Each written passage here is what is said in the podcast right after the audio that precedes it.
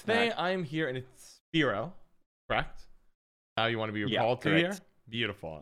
Yep, that is correct. Beautiful. And I'm gonna go by John, and we're gonna go ahead and just uh, talk today. Why don't we go ahead and just start off with just a really basic question, and just dive into some topics. So you are a full-time, I guess Gwent content creator is probably the most appropriate at the moment, like streamer. Pretty but much. Interesting. So, but you you obviously you've graduated from university. Yep. Uh, so tell me a bit about how you went from university into full-time content creation.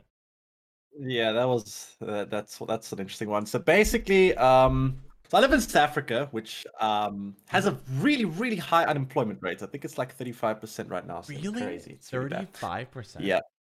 Yeah, it's crazy high. Uh, it's pretty bad. So basically, I was for about a couple after university for for almost a year. I was essentially looking for work. I did find some part time writing job, um, which I was doing. It wasn't really it wasn't really a full time thing. It was more like just um, you know, kind of when you can write an article or two every now and then. While I was also looking for a more permanent position, Mhm. and obviously there's a lot of free time at that point as well because you know applying for jobs you can you can't really I can't really spend an entire day applying for jobs. Only so much that I can apply for in one day, and then Yeah.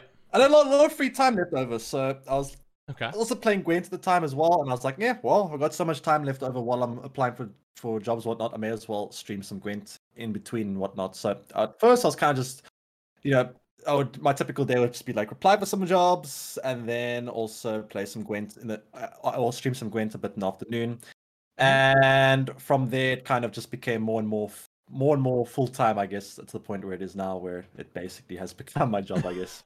That's pretty crazy. So basically, it started out as just probably both a stress relief and a way to just cope with all this uh, job applications. Because when you don't have a job, you're just applying. It's basically a full time job. You just, but there's also so many Yeah. jobs out there, and then you just kind of Yeah, turned yeah. it into something.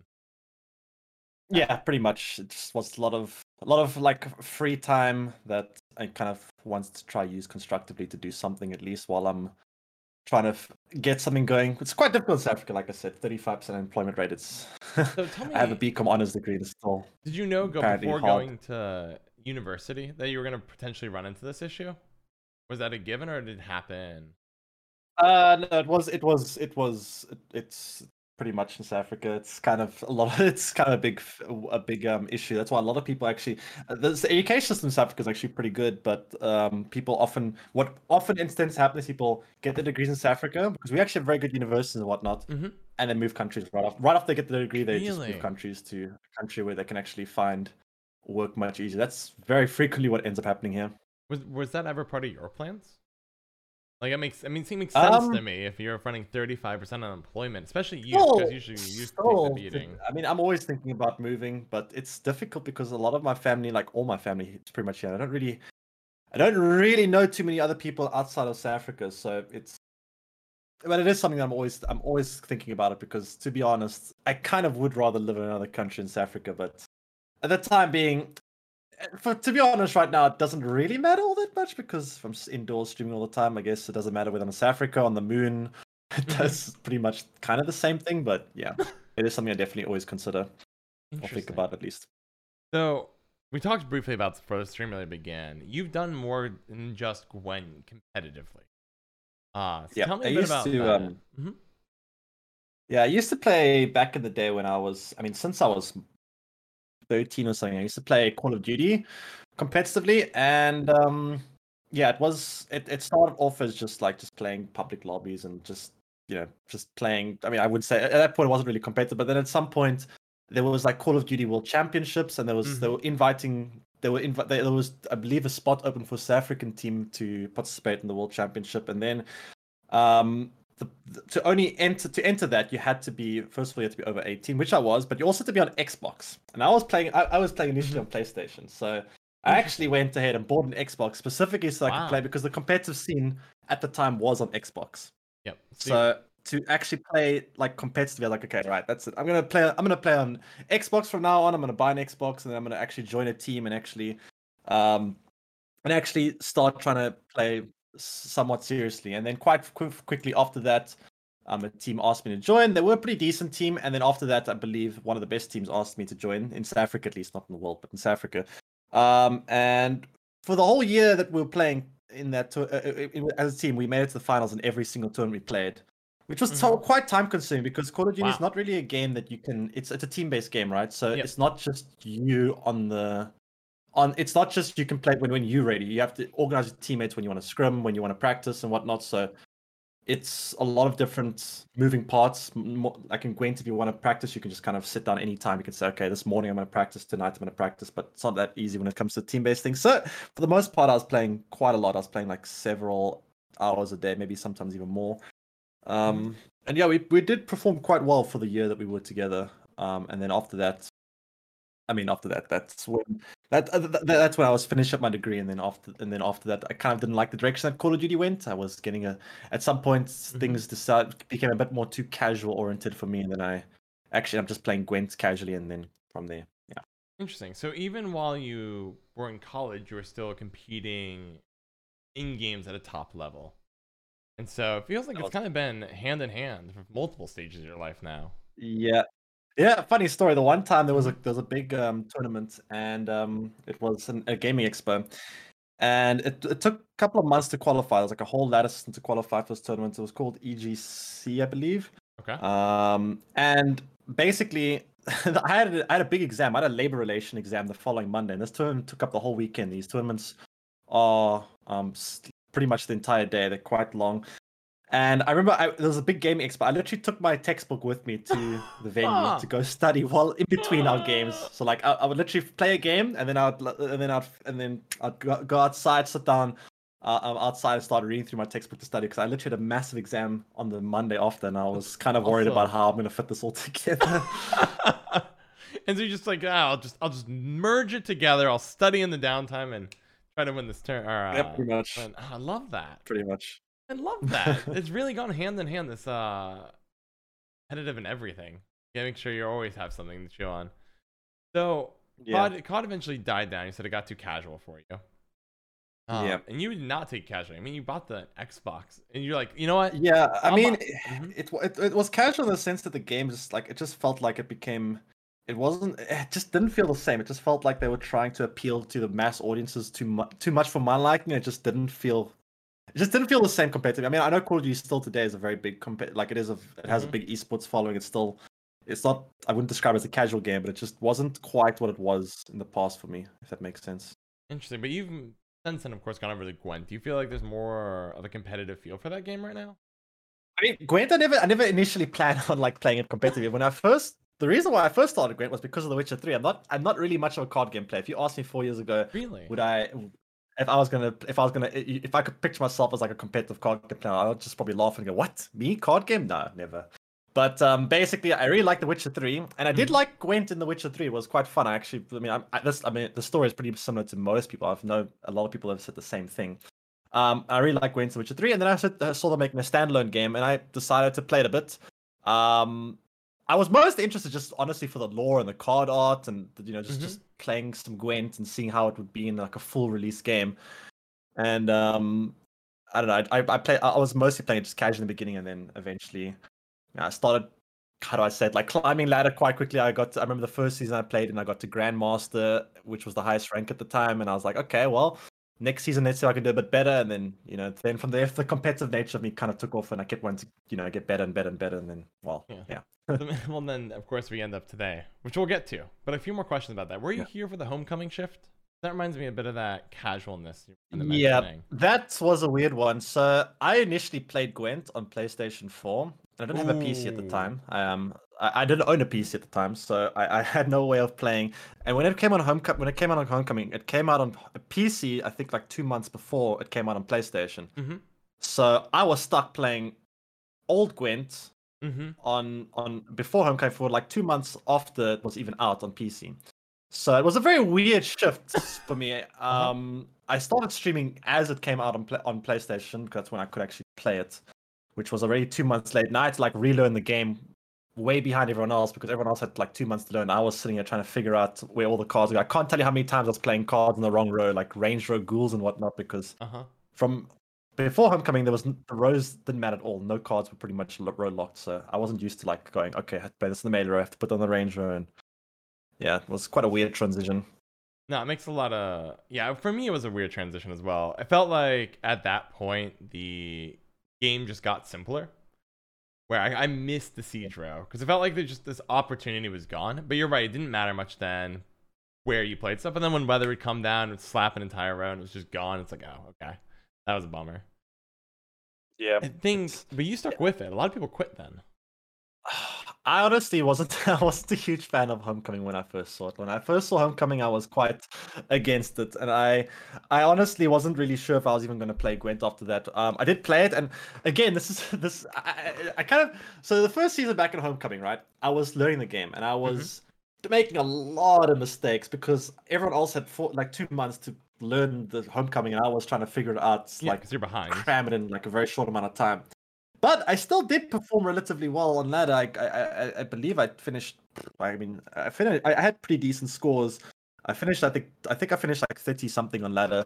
Um, Nice. So once again, I was like, okay, well, I performed relatively well, despite coming back so late. So again, I kind of thought to myself, hey, I, I did well. Let, let's see if I can do better next time. And then, like, you know, the competitive nature comes through again. And Yeah, and you you You know. strike me as a very competitive person, right? Even when you're like, ah, school, I can do that pro Call of Duty. It's like two months behind in Gwent, I'll figure it out anyways. Uh, honestly, I think the, for me, the, uh, the idea of you saying, you know, I have a PlayStation 4, but I need an Xbox 360. I'm just gonna buy that so I can play the exact same game, just so I can be competitive, just so I can yeah, that fool it some was- kids. It was actually not, wasn't a, it wasn't 360, it was actually an Xbox One. I, I, I had a, I initially bought a PlayStation 4, and then after that, I was also kind of like, well, the competitive scene is on Xbox, and then I bought the Xbox just for for you know just the, the Xbox. The only thing it did was play Call of Duty. I didn't use it for anything else. All did. Really?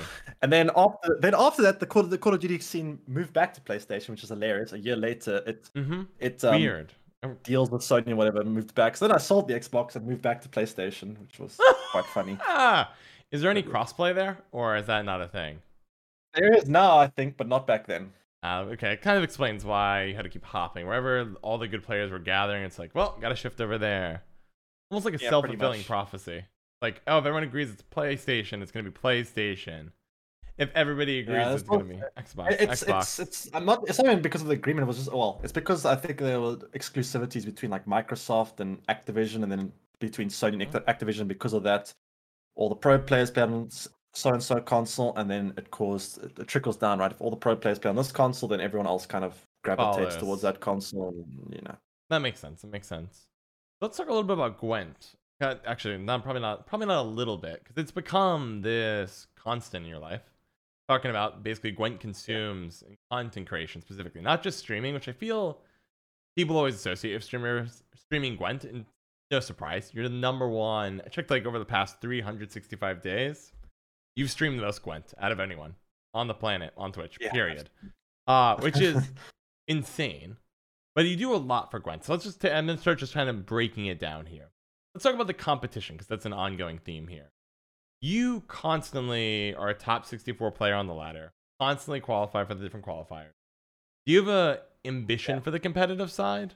Is that just like an outcome that's coming from the competitive? Is it the goal?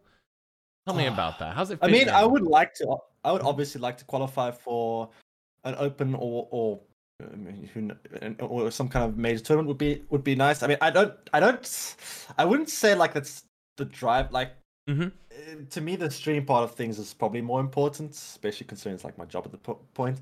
But that is kind of like a a small goal that I keep in mind. But at the same time, it's not my main goal. My main goal is to keep streaming, keep growing the channel, and try and try and make things as um how do I say it sustainable as possible because it's not exactly an easy environment to um to to um you know be sustainable in I guess you could say it's definitely a very volatile environment for sure. the ruthless one. From what I can tell, it's just the biggest streamers take it all, and then everybody else dies. But of course, got to be a bit. Cha- well, let me ask a couple questions. First, is South America or not South America, South Africa's unemployment rate still the same kind of deal? So if this fell apart, would you find yourself still in that same predicament?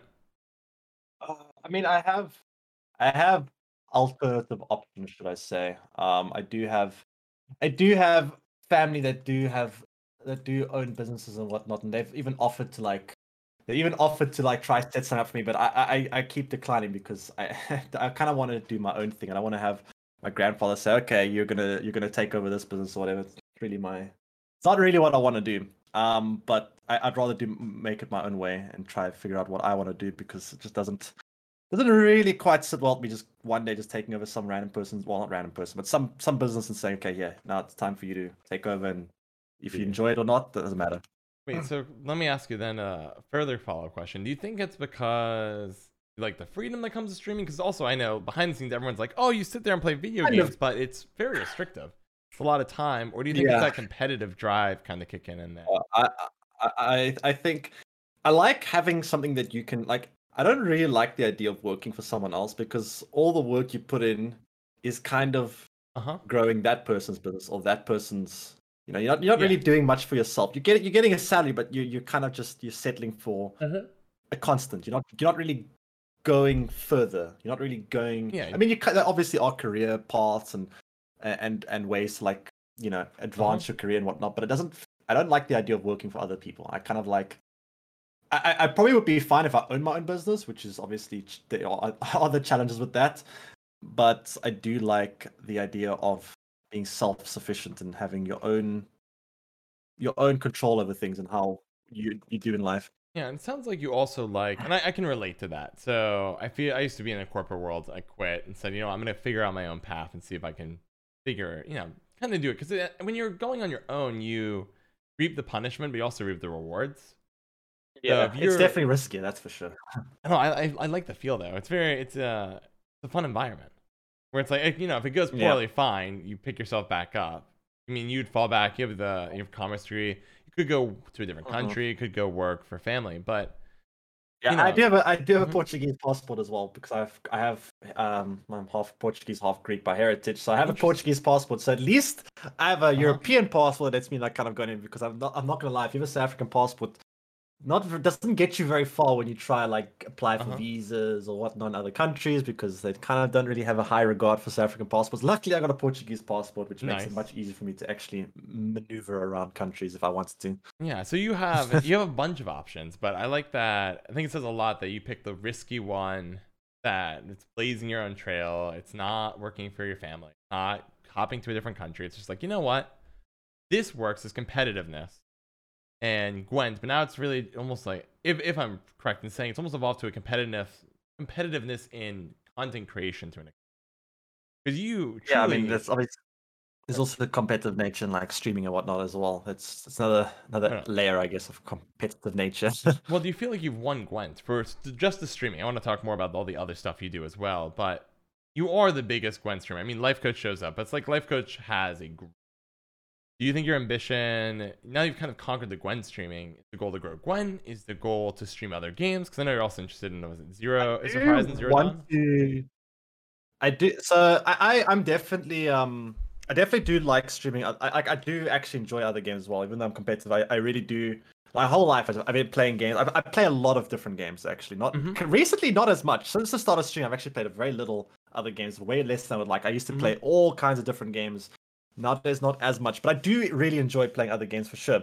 Obviously, um, it's very difficult to juggle that and stream Gwent at the same time. I yep. do. I did recently like stream Resident Evil. Went through mm-hmm. a playthrough on that. Um, and I do want to be able to stream other games as well, just just for like a fun type of thing. Yep. Um, but I, I, at the same time, that's kind of always how I work. I have like one main competitive game, and then I play other games on the side. So right now, Gwent is that competitive game, and then obviously mm-hmm. I do also want to at times like you know just for the fun of it stream, you know maybe Horizon Zero Dawn or maybe the new God of War whenever that comes mm-hmm. out or whatnot. That makes sense. It's tough balance though because I know I know when I've streamed other games, it's like your viewership halves immediately, right? Yeah. So mm-hmm. you kind of have that constant pullback to like, wow, I've built my identity on Gwent. I mean, I know I have anyways. Yeah. Uh, and you're very popular Gwent, obviously. When you must go to other games, you're like, okay, I have to balance it where it's a lot of fun to play these other games. And there's tons of great games coming out, but you know, by, you know, half my audience yeah. isn't here anymore. Like, mm, it's tough. Yeah, that's that's why it would be really nice to be one of those like massive streamers with like a million followers that can stream whatever game they want. Oh my gosh, and no one cares. But yeah, that's quite that's quite an ambitious um, goal to have. But yeah, I mean, I, I, I obviously, as you mentioned, you're streaming other games. Obviously, if you build your main like focus on one game, then it's kind of hard to like pull your audience with to watch this game. Some people, obviously, there are a certain percentage of people that do enjoy Mhm. watching your content regardless, and they will watch if you play this or that game. Um, which is why I kind of, I, I don't, that's why also I don't stream other games for the sake of streaming other games. It has to be a game that I'm very interested in and a game that I would like to like share, like Mhm. a playthrough with everyone, so that it doesn't feel like I'm just kind of just streaming other games just for the sake of streaming other games, but just so Yeah. that it gives someone people like an option to like see a different side of the stream, like a different, Mhm. you know, Yeah, like a not co- non-competitive side, but more like fun, casual, you know, just enjoy a game together kind of vibe. I view I've always viewed it when I stream another game like it's almost a community time, right? There's all the people there for the Gwent, much. but the people who watch me do any other game are there for me, right? They don't know the other game, Mhm. uh, but if they're there, then like, hey, these are the people I want to chill with, chat with. They're gonna follow me wherever. Yeah. uh, which is pretty sick. Let's see. Mhm. So, one thing I've, I want to ask about is that competitive mindset. How do you balance it? Because it's it's got to be stressful. Like the streaming Yeah. life, I don't I think people think it's this, you know, roses everywhere. We get to, you know, you play video games all day, but in reality, it's non-stop. You wake up, you work, you sleep, and that that's it's a cycle. Yeah. An hour to It's yourself. not easy. Mhm. It's definitely something that's not many people I think are quite how do I say it? I'm geared to like it's not Uh-huh. it's it's it takes a lot from you. Like you really have to depending on how competitive you want to be. Like obviously there are far better players than me as well, which probably take it even a step further.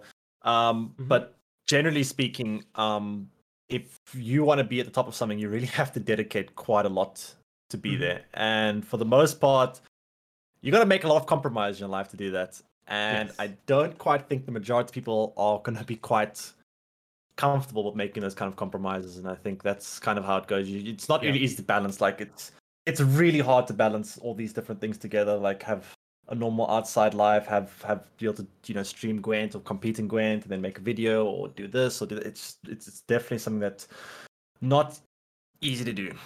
Yeah, I think uh, I feel like that's the thing that's lost on people because there's a point where you say, okay, uh, oh, I'm really good at a game, let's go play it. But I imagine you're probably putting 60, 70, 80 hours a week minimum, and then you have to say, oh, do I want to work on my like friendships, you know, family relationships, or do I want to work on content? And all of a sudden you start to realize, oh, you know, I'm not making progress. The only way I'm going to make progress is crank up the hours on the content creation what else is going to give, right? Well, I have to say, man, maybe I won't be as close friends with some of my, you know, friends. Maybe I won't be Yeah. able to attend every single event in my family's life. Yeah, you have to make these choices, and they're not, they're not like the, oh, I work a job, that you know, go home, and then I get, to, this is the time I'm allotted. It's just like, oh, if I want to be successful, I have to It's- make it- more sacrifices. That's the thing. Mhm. It's it's it's not like a nine to five job, right? You don't just you, it's not something that you just go. Okay, I mean, uh, it, obviously people see from the streaming side of things that I kind of stream a certain amount of hours and that's Uh-huh. it. But quite often there's more to that than that. There's obviously you got to make YouTube videos. Obviously there's also um scrimming with teammates, preparing for tournaments. Preparing Mhm. for tournaments actually takes a lot of time sometimes. Um, and there's a lot going on behind the scenes as well that takes up additional time. So it's definitely like it's definitely something that's not easy to do for sure. And it's also also then it also takes up your weekends as well. It's not like another normal job where you kind of have the weekend off. It's not exactly it's not Mhm. exactly a strict work for this amount of hours and then Yeah. have fun afterwards kind of thing. Yeah, because it, it's it you it goes back to that risk reward. Every downside is yours. You own every upside though. So you know if things aren't going as planned. You got to put more time in. But the benefit is, of course, you get that reward. So if you work the extra hours on the weekend, it's yours. Now, with that said, do you mind asking, if you don't mind me asking, how many hours do you work a week, or even a day? Um, a good question. Um, so it's six hours of streaming a day. That's like that's that's always guaranteed. Sometimes way more. Like okay, I mean, I, recent, but there's always. I'm, I'm very often doing like casting events and whatnot. Those Uh huh. typically force me to go overtime. Like recently, I was casting a Team All Blood events that that was like eight-ish hour streams for for the last three days. Mhm. Um, uh, on, on average, it's probably on average, I would say it's probably like forty-five-ish hours, forty-four-ish. I don't know, something something like that hours of streaming, and Yep. Making a YouTube video probably going to take another like an hour and a half or two hours sometimes, depending on the what the video is. Mhm. Um, don't make videos all that often. Um, although I probably should, but it's so exhausting. I think to like stream and then go, okay, now to make a video. Um, but obviously some days I make a video, and then there's also the the fact of when there's tournaments, there's preparing decks, practicing the decks, and whatnot. So all in all, I would probably estimate it's close-ish to like 60-ish hours, close to 60 hours a week. Yep. Um, spent in this kind of stuff. I would say. That's a lot. And I think where a lot of people are sit there like, oh man, 50 hours. You know, my work job asked me to work overtime, and it's like, oh yeah, 60 getting baseline, and then of course there's the overtime. And you mentioned casting, which I think is a really fascinating part about content, where you do everything. And I think um, it's mind blowing how much you do for the community. So, what got you into casting? Is it that hey, you know, competition, might as well say, or tell me more. Tell me more. Um, I actually first time I casted an event was back in the Call of Duty days as well. So Really? I was a competitor. Yeah, I was a comp- obviously I was a competitor, and there was a tournament going on. Now our team already qualified for the tournament. Uh huh. Um, we we were already qualified, but there were other teams competing to obviously get other spots in like the big finals event. And I Uh-huh. remember there was there's an ISP in South Africa. Their name was MWeb. Um, they they have they had like a division specifically for e- esports, Okay. and one of their um one like the, the not how do I say it, the not, not the owner the um the head of that that division he, ca- he was he's a very Okay. good caster. Um, he casts events and whatnot, and then one day he invited me to to drive down to the MWeb head office Mhm. and then Wow. I would join him as like a a, a guest caster or whatever to join him because obviously he's Oh. wasn't he wasn't a competitive player. I was I had like competitive insight I guess. right. So you could he could color gameplay. commentate, So- bring that analysis. So so he was like doing that. He was doing like the the main casting. I was just there as Uh-huh. like you know kind of joining him and answering some questions and like being like a little uh rep, just um. Uh, just like a consultant almost, but um, yeah, that was the first time I actually casted, and I actually really enjoyed it. And then in Gwent, um, there were there there's obviously qualifiers and whatnot, and sometimes I get eliminated from the qualifiers. So then I Mhm. go, okay, well, time to time to um time to cast because I mean I, I kind of want to watch the like if I'm in a in a tournament or whatnot, I'm I'm also interested in the in the the gameplay. I want to watch it, and Mhm. also if I'm going to be watching other people play, I kind of it's a bit boring to just sit there and quietly watch. So I thought, nah, I mean, if I'm going to be watching the tournament, everyone's here to, to see the tournament. I'm going to cast it. Let's give, let's try it, cast it, and I don't know. People seem to enjoy the casting, so I kept kind of doing it. And um, for the most part, for the last like year, there weren't like any official casts or whatnot. Mhm. Um, there weren't like any official casts, whatnot. So for the most part, I was one of the few people actually giving actual casting for these these like qualifiers and whatnot because Uh-huh. no one else really was. Yep. And when you refer to that, are you talking about Call of Duty, or at this point you've shifted over to Gwent? When you're saying, uh, Oh yeah, for, no, sorry, um, this, this I shifted over to Gwent, but yeah, um, in in in, in Call of Duty was the first time I actually ever cast something. yeah, but then Um, and then later uh, on you trans. that right? kind of gave me the idea to like try keep to try it as well. Because I mean, it didn't it didn't seem too difficult to do. I thought, eh, I mean, I know about the game. I know I should know how to speak well enough, so I'll try casting, see how it goes. envy that a little bit. My speaking is never good. That's always yelling at me, or I'm like, "What do you mean this is wrong? How do you how do you want me to spell?" It's like they're all spamming it. But no, and you you add that you Uh. bring that competitive bit, and you don't just cast like alt cast for qualifiers or just casting qualifiers for real. You also cast all these other smaller tournaments as well as different teams put together. You are Yeah. essential to all that, which I think is incredible. Uh, but also, Yeah, I mean- Mhm. please.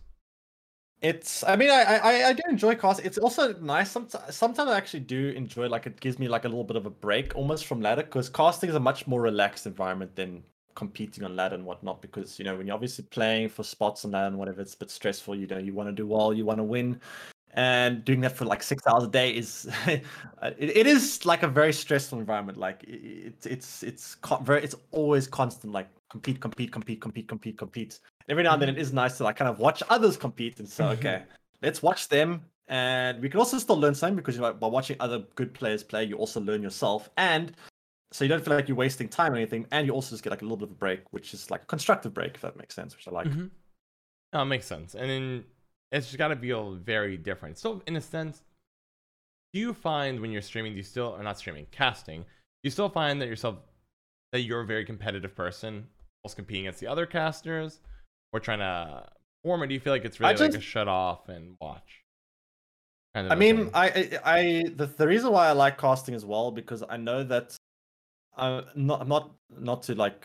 Not, not, not, not to not to sound bad about anyone in particular, but the thing is that I obviously play the game at a relatively high level, so yes. I can bring a certain amount of insight to the casting. That you know, sometimes you know when you watch when you watch tournaments, whatnot, sometimes people don't pick up on some small things, Mhm. and especially when like I practice, there'll be a lot of times where I practice certain lines of play, and like we scrim and you play again, then you know, okay, in this in round one, this needs to happen or this needs to happen, and if your opponent does this, this can happen, this can you you practice these lines, and some Mhm. very small things can kind of get lost sometimes if people aren't quite aware of it, which is why I, I kind of like the idea of being able to give like a more um procasting type of um insight to Nice. into events, which I know a lot of people have have asked me a lot of times like to like cast over like opens or whatnot, just so they can have like a um a more like sometimes insightful view over some of these these events. But yeah, it is it's I, I do enjoy it. It's it's fun. I I like casting, um especially as it gives me a bit of a break sometimes from actually playing ladder. Sure, but it doesn't give me a break from all the work you're putting out on everything else. But it is, it Yeah. does, it, hopefully, it does sound like it lets you turn down the pressure just a touch. So at least you're not the one having to think, Yeah, okay, what are my 18 lines of play? Rather, you could just point out, like, this Mm-hmm. is the line of play they took because they're afraid of this card. They've seen these two plays from their opponent, indicating they might not have these. other- That's awesome. Pretty much exactly. Um, so let me ask about another piece of content you do, which I'm curious about, which is Vinyl, if I'm saying that right. Which is Yes, the Vinyl, TLG. yeah. You're involved in this. Like it looked like. 200. Mhm, please. Yeah, it's it's it's basically like a group effort um between like everyone. There's a lot of there's a lot of people behind. Like the whole team is pretty much behind it. Um, Mhm. obviously I am the co-cast, uh, not co-cast, co co-host with Jagras. Um, Mhm. in the podcast section, but there's a lot of different other sections. Obviously, there is the we, there's going to be the the coaching se- sessions. That's going to be different, like team member every Yep. week.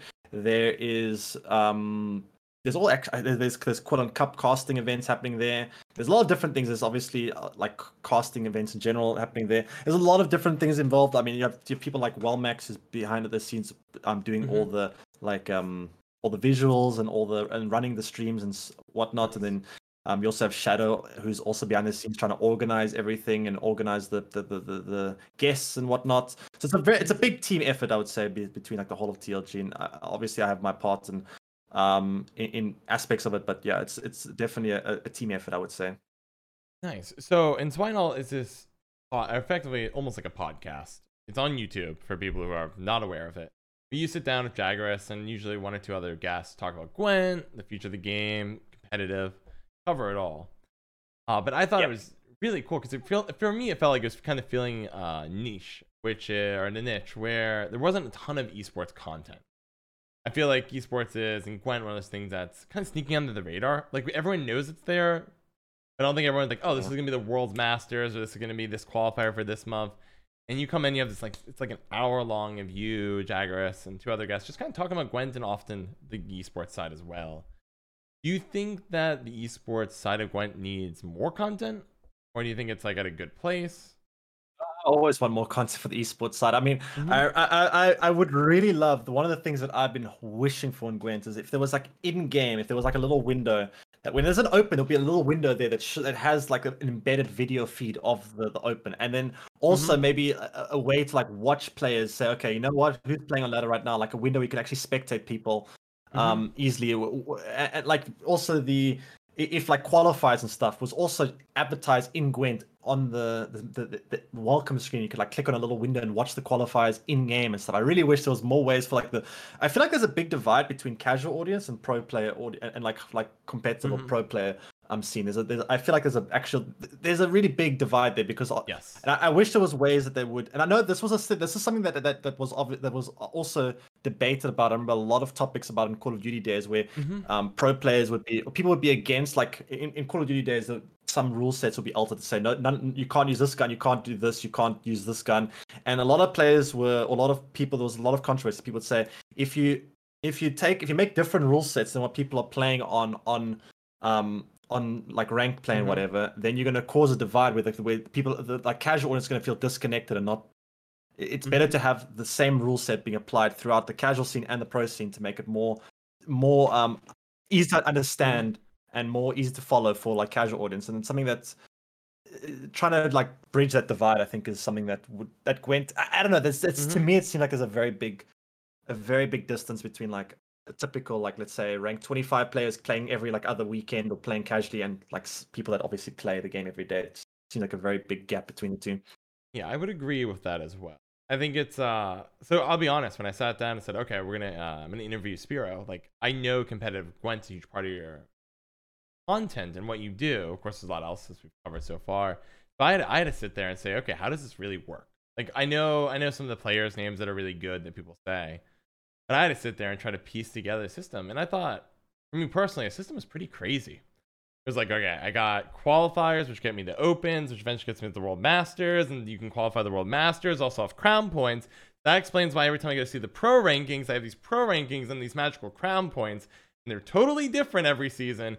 I'm just like, I'm like, what is this? And then of course, none of it's in the game, right? You log in, it's like, Yeah, oh, it would help. It would, it would really help if it was. They should really just add like a learn more button on the just at the bottom of Pro Ladder, like like just Mhm. somewhere there, just like a learn more button in game. You can click on and just read about it and just Yeah. have like a an overview Mhm. summary of how it all works. Because I think it would actually help a lot, probably. yeah, I'd also really love help a lot. Yeah, I wish there was also a way to have like MMR for factions be like once you have the pro rank, the entire game is different, and I love it. And I always try to make sure I get the pro rank every season because all of a sudden ladder gets very different. But if you're a casual player, like oh ladder, I pick my favorite faction, I pick the best deck, and I grind. Hit pro ladder, you enter this much more interesting, complex place, and then once you get pro rank, it gets even more complex, and it feels like it's always barrier after barrier.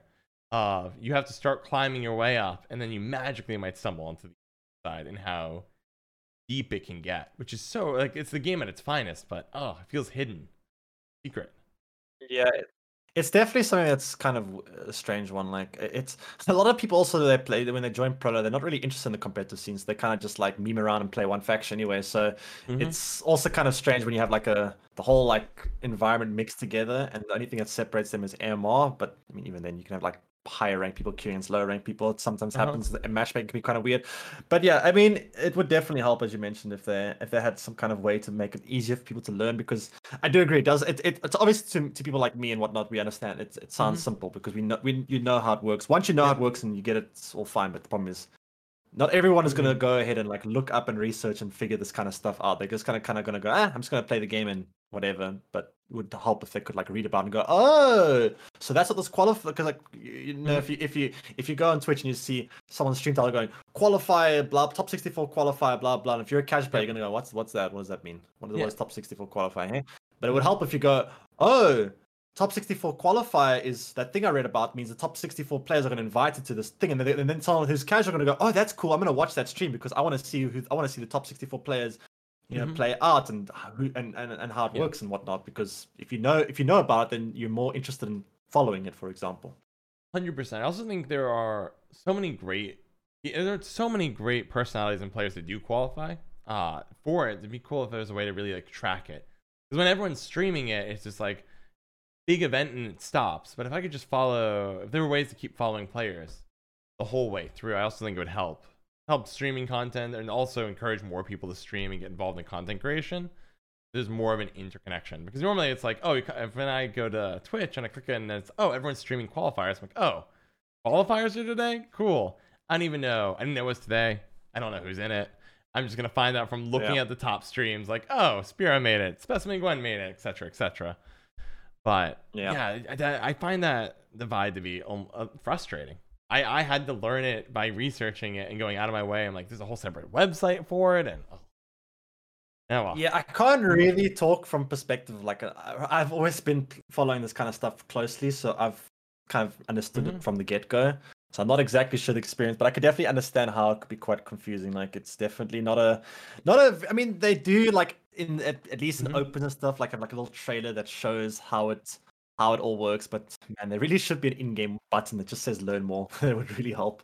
Yeah, no, hundred percent, or even just a notification saying, "Oh, today is the day.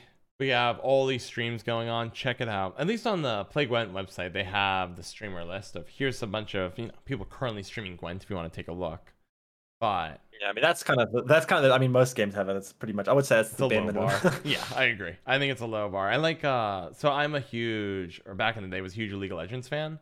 I always appreciated that when the LCS was on, which is that League Championship Series, the esports side of things. You log in, boom, notification. Here's the match going on. You click it, you're gonna immediately see that match being fully casted. Um, that would think would help. I would like something like that to be able to say, oh, top 64 qualifiers. You know, here are the four players that are really popular that people probably want to tune into. Here are the direct links to see them play. Click, off you go. At least that would help bridge it a little bit. Lower that it would help a lot. It Uh, definitely would be nice to have something like that. Yeah, I do worry about the card games in esports because I know Magic the Gathering, right? This huge game is basically getting gutting their entire esports scene. uh, slowly but surely. So I'm watching them dial back their investment. I wonder about that or Legends of Runeterra. I'm not sure it'll because I wonder if the barriers of entry to card games are just so high. You you need to toss you know toss down the money and get the cards. If that ever Yeah, I mean, hurts the esport. I like, I yeah, like- I mean that's Mhm. kind of what that's kind of what killed um Artifact, isn't it? The, the Mhm. monetization model. So it is definitely Yep. something that you got to be careful. Because from what everything I hear, apparently Artifact. I mean, I didn't play Artifact. I don't know much about Artifact, but from what I keep hearing is that Artifact was actually a really good game, but the monetization model killed it. Apparently. Yeah, So- I was I was so excited about it because I I love card games. For me, they're they're I my reaction time is terrible. I could never do a shooter. And like Overwatch, uh, which is kind of like shooter of choice. It's already pretty casual, uh, relative to some of the other stuff out there. I'm like in bottom eight percent of tank players. I'm a terrible, terrible shooter player. I always feel like I'm doing a good job, and then I it's like, oh yeah, by the way, based on your rank, you're you're absolute garbage. I'm like, oh, thank you, thank you. Uh, I'm just I'm like, all right, I feel like I'm doing good, and then I feel like the result's bad. So there's a huge disconnect with my feeling and actually how I'm doing. Uh but Overwatch, wait, where, are we going with this one? Here goes the train of thought. I'm like, oh yes, I'm really bad at Overwatch, and then my mind's just like, full stop. Not where we're supposed to stop. Um, oh, monetization. I guess Overwatch. Uh, ah, yes, yes. but I for card games, I like paying attention to new ones. Like I actually just found Gwent for Gwent. I've never read. I haven't actually read many, if any of. The, I've read like a book of The Witcher or two after I found Gwent. I've not played The Witcher games, just found Gwent. Uh, and I feel like one of the benefits it was was so generous. But then Artifact was super interested. They're bringing Richard Garfield, right? He was the guy who built this entire genre of games, and then then monetization was garbage. Uh, to the point where I believe it's just free to play now. You just get all the cards. They're just like, wow, we, this, Oh, we ran this into the ground. Nobody's interested, so we'll give it away for free because that's it. We're done. We Yeah, failed. that sounds quite bad. Uh, which makes me want to Yeah, I'm not gonna lie. I don't really know Mhm. all that much about other card games because I have not played any other. The only other card game I've ever played pretty much is Yu-Gi-Oh, but that was when I was in school. I played the physical card games. Oh yeah, It's- gotta it's- gotta duel. Gotta get your blue eyes white dragons back in the day. They weren't good, but I Yeah, like that them was anyways. other card. That's only other card game. Other than that, I'm actually uh, quite a noob when it comes to card games. Interesting. But yeah, you found uh, your attachment here. Do you think in the future you'll find other competitive games you'll hop to?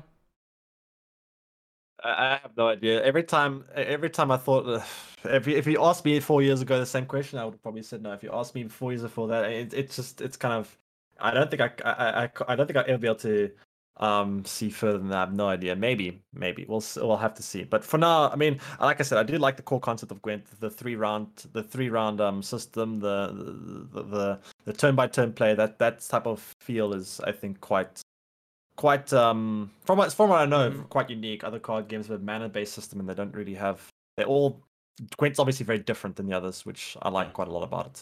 Me too. I think the the lack of mana is what I think one of the things that's key to me because I get my hand the cards like, okay, they're all options, right?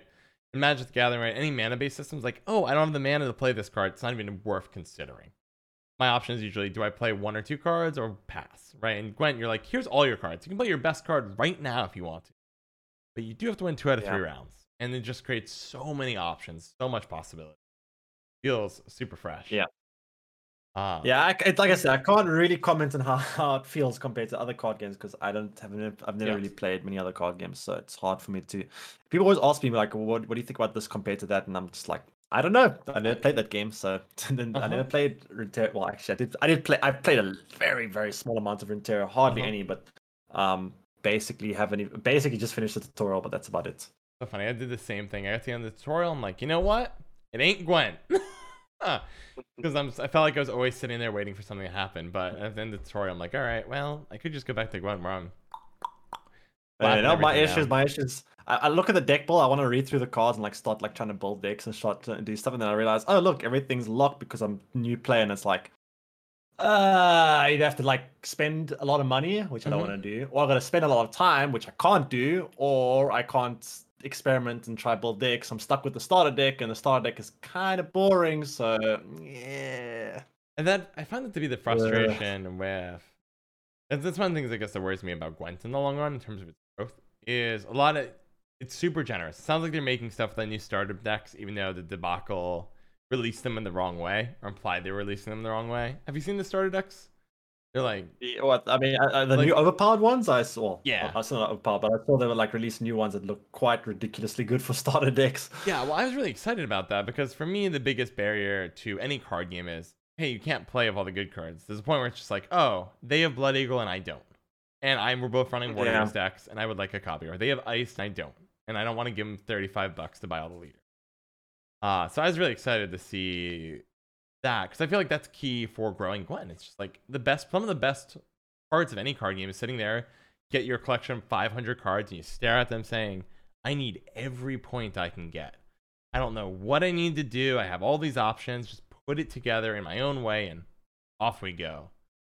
They worry about. I just Yeah, like I mean- the block. hmm I, I did make an I actually made two accounts in Gwent. My first started on PlayStation. I then eventually bought a PC because streaming on console was a nightmare because Gwent was a a mess on console. It crash all the time on They, console. they The removed it is, now, right? Only, Mhm. Yeah, now I'm on PC. Well, now I have a, now I have a PC and everything. Um, but back in the day when I was streaming on PlayStation, I was streaming directly from the PlayStation, which is a horrible experience. Would not recommend. Two out of 10 Mhm. Um, but basically, what would happen is the game would crash very frequently, and when the game crashes, not only does the game crash and you lose the game, which you shouldn't lose, but your stream also goes down. If the game crashes, your stream goes down Hmm. as well. In, in on PlayStation, That's I was awful. getting really tired of that, so I, I bought a I bought a laptop. I first tried to buy the most budget laptop I could. I was like, what is the most budget laptop that can can, so that can still handle a stream? Streaming to go. And Mhm. well, I actually still have that laptop over here. do you? That's awesome. Let's see what what was your poison of choice, so to speak. Uh, this was the laptop. I used to stream a little bit on this thing. Nice, simple, on this straightforward. Looks um, good. lap on this laptop, some Asus thingy. This was the laptop I streamed on. Uh huh. And well, this thing wasn't really that great at streaming either. it did its job, but it was it was quite um it struggled. And also the screen's not broken as well. And then eventually I bought an actual an actual desktop PC. Mhm. Um but no, I'm also forgetting my line of thought. Where, where, where was I going with this? Um oh yes. So I started a new account for PC.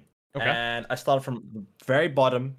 And Yeah. it wasn't I didn't find that hard to like so what I did was I just I just scrapped I don't know if you can still do this, but I just scrapped all the car, the, the current cards or a lot of the current the, the, the Uh-huh. current factions. I like, okay, what what what what's the best deck I'm gonna play to like get my account back or to build up?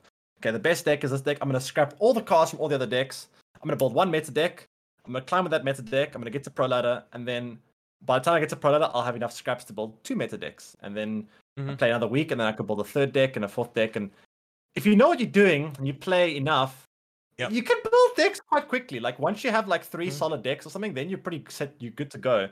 Yes. Um, but I don't know. I, well, I'm not sure if it's still like that nowadays. I know, I know things have changed a lot in Gwent, but that was that was about two years ago. But I didn't find it too difficult to start a new account. It was Yep. actually pretty easy. I think right if, now, I, if you know what you're doing, I guess. yeah, if you know what you're doing, they got rid of the ability, I think, to scrap the starter cards, but in return, there's so many random reward points they give you early on that you can quickly start getting story node after story node, get the ore you need, then you just buy a bunch of kegs, scrap all those. So I wonder if the strategy is harder to do now, because now it's, it's still like every month new patch. Ah, Yeah, it's Mhm. Yeah, it's a big learning curve every month, and you patch for a lot of players as well. I'm not sure how mu- I, I love it. I don't know how Uh-huh. much the casual audience loves it, but I definitely Oh, like quite good. frequent changes. oh but man, I don't know how much. mhm. I don't know how much casual audience likes that though. I don't know. I love it, and the fact like if I ever get that tunnel, the, the patch where they just gave tunnel drill one more provision made me so bitter because I'm looking here. I've been playing dealing of line pockets this whole month. Right, just I, I'm more of a meme player myself. I like experimenting, goofing off, get the pro rank, and then just you know off you go, play whatever you want. And then when they gave that, thing, oh, that nerf for just one provision, it's like, oh, it's a five point for seven. This is gonna break the game. Ah, I was so bitter Yeah, that month because I was just like, oh my I gosh, mean- same thing, same thing again. Yeah, I mean, in their defense, though, sometimes nerfing a card by one provision has like there have been many Uh-huh. times in Gwent where like there have been cards that have been like really, really strong, And then one. and they nerf it by a provision Mhm. or a point, and the card just ceases to exist. yep. So I think they were probably with the mindset of the they were gonna do like incrementally. They're gonna see what happens at seven, and then they might tweak it further. I guess that was the mindset. Yep. And then go on from there. That was probably what the idea was. Um, to be honest, a lot of time cards get like there are a lot of cards in Gwent that were also at one point in time very overpowered. and the game has power crept past to the point where these cards that haven't even been changed just don't Mm-hmm. see play anymore. Or some cards did get changed, and then if you look back and you think to yourself, if this card stayed the way it was when it first came out, would it see play? And the answer would be absolutely not, because Yes. cards just get so strong. After I, I'm, I'm almost certain if, if Tunnel. Drill stays the way it is now, in a few months from now, we'll look back at Tunnel Drill and go, and, and- the card will be, and we'll be like, wow, this card's so bad now.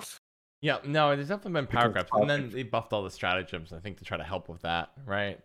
No more po- Yeah. random poison. You put the poison where you want. Now they have an offensive and ceremonial dagger, and but that's all right. Yeah. What did you think, by the way? I really like that. I- Wait, wait, what you say?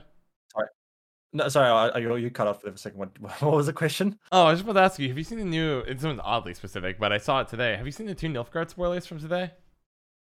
Yeah, those cards look Oh my good. gosh, they're nuts. The chat was like, "What do you think, John?" I'm like, "These these are these are the best cards. They're by far like every Nilfgaard deck." And the, okay, now I'm not nearly as good at this, at this game as you. No, it is auto include. It is auto Yeah, include. It I is. love- it just- the thing, it's- though. Oh my gosh. I heard rumors. Apparently, I mean, I, I don't want to. I don't want to spread Reddit rumors because. yeah. Uh-huh. But apparently, according to my chat, according to Reddit, now we're saying we're going from one accordance to the other. Okay. According to Reddit, according to chat, apparently the, the, the, the Guardian is apparently going down to one strength, which would make this card only a nine for five, which is still really good with one thinning. Uh huh. would be a buff to Cynthia, would make Cynthia pretty crazy because now Cynthia puts a one point golem, which is kind of annoying because I don't want, I would really like cloggers not to get Yeah.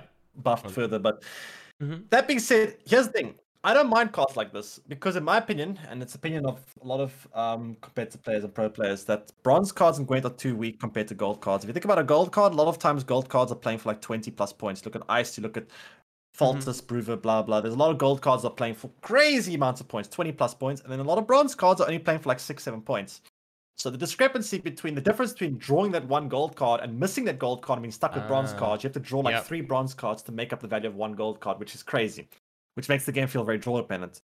Which is why I really wish I wish bronze cards were were more important. They were they had more value in a deck. They were Uh huh. they they were they were closer to strength than the gold cards. So, in my opinion, the card the way it is now at eleven for eleven for five, I like it because I wish more bronze cards are like that. I wish bronze cards were all playing for that kind of value, Uh-huh. and that way it would be much closer to gold card value, which I think would be more fair. That makes a lot of sense. It would also, interestingly enough, drive down the abundance of stuff like Maxi or Neuromancy because you wouldn't need to make sure you get all your gold cards by the end. Your deck's all bronze. Because if you hit a bronze card, you miss a gold, okay, you miss a point or two, but you could put in better stuff deck as a result. So Maxi or Neuromancy are still really good cards. That's interesting. Yeah, I mean, it's just it's just like I said. I think that that bronze cards. If you look at beginning of Homecoming, gold cards. There was a provision curve, and the curve Yep. was much steeper in the beg- in, in the in the slower provision slot, and towards the the high end, they started flattening out. Gold cards were playing for under their provision value, and bronze cards are playing for a little bit over the provision value.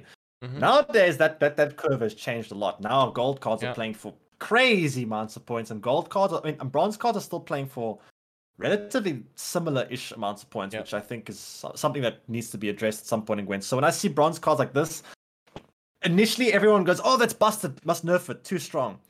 I'm of the I'm of the opinion that no, make all bronze cards like that. Leave this card the way it is. Make the other bronze Same. cards this good, and leave, and then that's fine. I kind of like that take, uh, personally, because you're right. It would make everything a little less draw dependent, a lot more. Hey, here's a unique, interesting bronze card. Does this now? I have all these unique, more interesting cards than just play a bronze card and you get my six, seven, eight points. Okay. Now it's like, okay, I got, I have all these more interesting bronze cards. Gold cards are a little, you know, less dependent on how can I play out this hand with more interesting interactions and such. Like, you're right, actually. It's what's it called? Blight something, Bobber? Find your something, Blight Keeper. Like that's an interesting card. It's a strong card. Also going to spawn yeah, poison. exactly, but it's, it's it's a strong card for sure. It's very strong. It's definitely right. I I I I, I kind of agree. It is broken, but it's broken because other bronze cards are too weak. But make the other bronze cards better, and then it's not broken because I mean, if you think Mhm. about it, right, this this bronze card is playing for eleven points, one thinning, which is pretty good. Mm-hmm. But it's still a far cry when you compare it to something like Ice, which is playing for like thirty points. Yep, in one I mean, card. like 20, 20 something. Yeah, so it's Yep. it, in my opinion, if, if if if bronze cards are playing for like ten plus points and gold cards are playing for twenty plus points, then that's more fair than a bronze card playing for six points and a gold card playing for twenty points. Because then what happens every now and then is you don't draw your gold card, you're stuck with the bronze cards, and while you're playing six provision cards, or, or not six provision, six point cards, your opponent's playing twenty point cards, and it doesn't feel so great.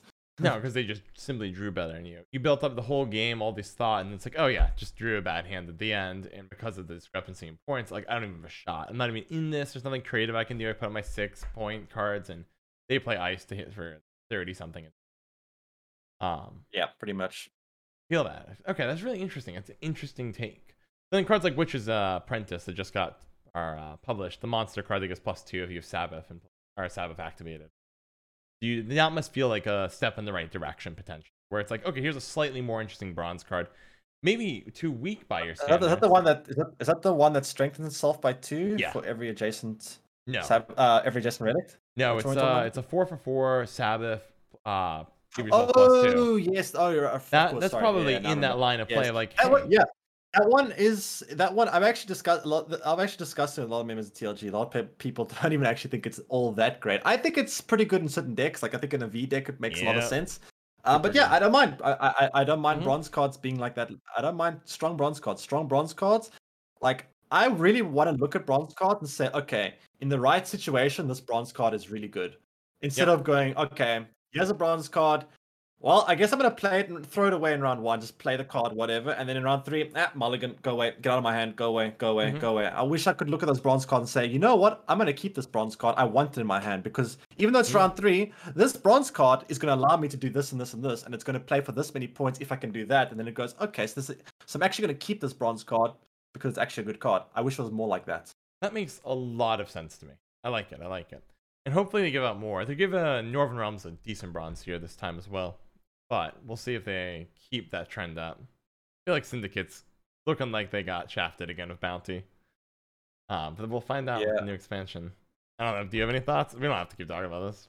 Top topics. I mean, it's so hard to evaluate cards sometimes when it's an expansion because you have to see the full card pool before you can actually like perfectly evaluate cards. And I, I say this as well, like the, the the new monster card that was released says strengthen its or boost itself by or boosts its base power, well. increases base power by two for every adjacent relic.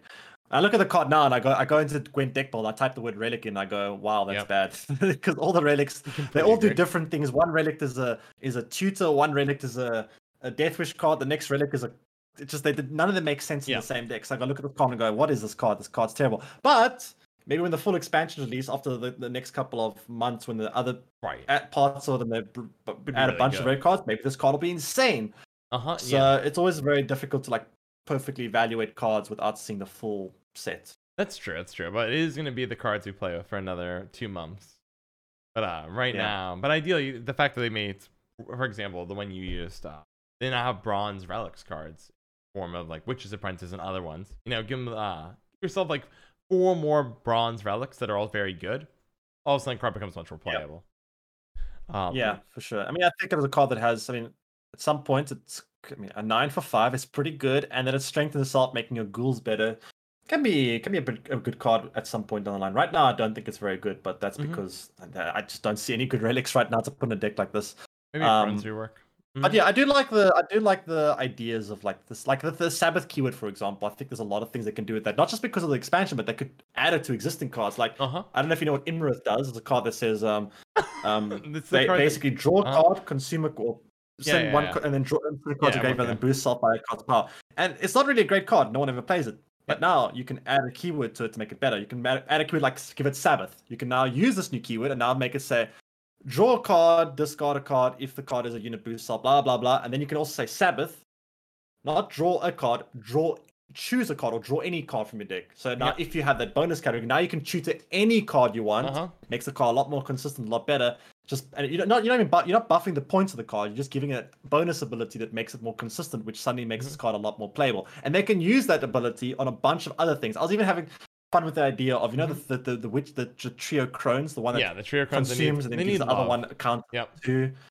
Um, you can also do something like that with those crones and make it so that you give them Sabbath as well. And if you if you play one of those crones and you have Sabbath, then increase the counter of the others not by one but by two instead. That'd you be could do hot. stuff like that. I like For that. instance. I think it'd be really angry when I see Weavess come, or uh, was it Whispess that deals damage, comes down. It's like, oh yeah, deal 10 damage to target, but would be a lot more interesting and would also help kind of buff that middle section. So you're not necessarily dependent on the higher point gold to win games. Uh, Yeah, I, I think like I think these new keywords can definitely be used on existing cards. Like I hope that Mhm. I, I really hope they do that though, because quite Uh-huh. often what I don't like when they do these expansions, they add a keyword or they add a new mechanic, and they just forget about it. It becomes like a little mini gimmick to sell Mm-hmm. the expansion, and then they kind of forget about it. And the next expansion they do a new a new like keyword or gimmick, and then they forget about that one. I really hope they use these keywords, especially I think a Sabbath has a lot of potential to be used in Yes. a lot of existing cards to make them a lot better, and I hope they use it in other cards too. Yeah, I think the one that they're doing a good job of that in terms of rolling out is devotion. I think devotion has become, for me, one of my favorite keywords because it's like, oh, let me reward you for leaning into this keyword. You have to, I mean, if you're in devotion, it's got to all be one faction, but in return, cool stuff happens. So I am waiting, I will say, for the devotion neutral card someday. Some devotion bandit card is going to appear. Or I'll be like, this is what we've waited for for our whole lives. And like, it's gonna be, it's gonna be That could be so good when that sure. happens. Someday, someday. So, tell me, I, I want to hear a bit about your take as a content creator of creating something for YouTube versus Twitch, like streaming. Do you uh, what what are some different? Do you feel like there's different audiences there? So, what are some considerations you do when you try to put together something for either of them? I'm trying to keep my my YouTube very informative, very much like guides and educational place, like where you can like. My goal when I make YouTube videos is that, especially like I have like series like common mistakes and advanced strategies, that someone who doesn't know how to play the game can watch these videos, and if they watch them carefully and they go through them step by step and actually um watch, they should be able to become a pretty decent player if they watch them step by. Cause I put a, I put guides for almost every topic I can think about common mistakes, advanced strategies, and I, I, I, that that's my guys. So like, if you're if like as if you're a new player, right? You, you just start playing a game. You kind of a lot of time you might ask yourself, where the hell do I start? Like, what do I what do I do? I'm playing badly. I don't know what to do. You can you can kind of watch streams, but it's not easy to always get like the. Hmm. You, you- it's hard to always like follow a streamer and go, why are you doing that? What what? Yep. Uh, without like asking a question every five seconds and expecting the streamer to answer it all the Uh-huh. time is going to be quite difficult. But I, so I put together a YouTube channel that obviously the goal was the main goal is just a very informative place where people can just you know learn. Just that's what it is. Just a learning Uh-huh. environment where you can either learn a deck, you can learn how to play, um, learn about a, a mistake that people are often ma- making, or an, an advanced like concept or strategy which can help improve you as a player if you are aware about these things. Because the reason why I actually made this is when when I was climbing to pro data on my new account, on my PC Yep. account, I would play against people on, on ranked play, and they were making some very obvious mistakes, but for the most part they were playing well, but they would make one big crucial mistake that if they just if they just had someone to tell them, by the way, you, that's wrong because of X, Y, and Z, I thought they'll just be so much better because I'd watch someone play and they'll ninety percent of their plays were good, but they'll make one massive big misplay at the beginning and would just lose them the whole game. Mm-hmm. And I thought, okay, well, if someone could just explain that to them, what that mistake is, they would increase, they would improve as a player so much they're just aware of it. And that's why I kind of made the common mistakes like series, for example. No, that makes a lot of sense. Even honestly, when I glanced at your channel, even I learned something really fast. I was like, oh, high tempo versus low tempo. Oh, that's a great way to think about the game. I sit here, I, in my mind, I was always thinking like provisions. That was kind of my cheat code for it. It was just like, all right, how committed are you really to this round? I can always click on one of your cards and be like, oh, it says eight. I know you're more committed than if you just put up four, you know, four. It's like my shorthand when I was getting new to the game. But it's like, oh, high tempo or slow tempo. Oh yeah, how important is that card really? How many points is it really generating? So I see like an early breath, Brathens, I'm like, okay, high tempo. Are they going to follow up? Do I need to answer myself? Thought it was a really good way to think about the game. And uh, yeah, Yeah. And heck, I'm in it for chat and people watching. I'm pro rank player. If you're not, stuff. Sorry, Spirit stuff is do a good job. Yeah, it's it, that, that video, the, the, the tempo manager one, that was actually literally the video that the, basically what the story was Uh huh. is basically I play on ladder and some guy played this massive tempo play. He played like he played like Cleaver, which is now actually Carlo Varese, the card that deals one. Uh-huh. Back in the back of the day, it was a very it was like a red coin abuse card, and like out came Roach, and he played this massive tempo play, and then I played a, a medium tempo play to try and get a pass, and I was like, damn, I'm gonna lose on even now, and he, all he needed to do was like four points to get ahead of me, Uh-huh. and he played a three tempo card, Oh, and I got a pass. I was like, cool, I'm up, bye bye. And that was the thing. Like you, to to play such a high tempo card, a big commitment like that, and then give your then follow up with a low commitment play and give your opponent pass. Is that's like a mistake of, of of tempo management, so to speak, Yep. and that's basically what inspired me. That exact game was what inspired me to like make that first video of that series, and obviously then make others. no, and it's super, it's super good. And it's, to me, it's like no wonder you're constantly getting top 60 top 16, right? Because you your understanding of the game is phenomenal. And then of course it feeds into the casting and the competition, right? This whole theories that helps build our, you know, whole like big picture for you, right? You have you have your competitive mindset and it feeds all these. I like it. Um, so tell me a Yeah. bit more about how do you view Gwent as a community? I know it seems like a bit of a weird question. It's kind of like a general topic. Do you like the Gwent community? I mean, it's it's a it's a small. I mean, I say small. It, it's it's a how do I say cozy community? I guess it's smaller. It's it's a much smaller. Like I'm used to. I'm, I'm coming from Call of Duty days. Big community. No one knows anyone. It's just, just random Uh-huh. people everywhere.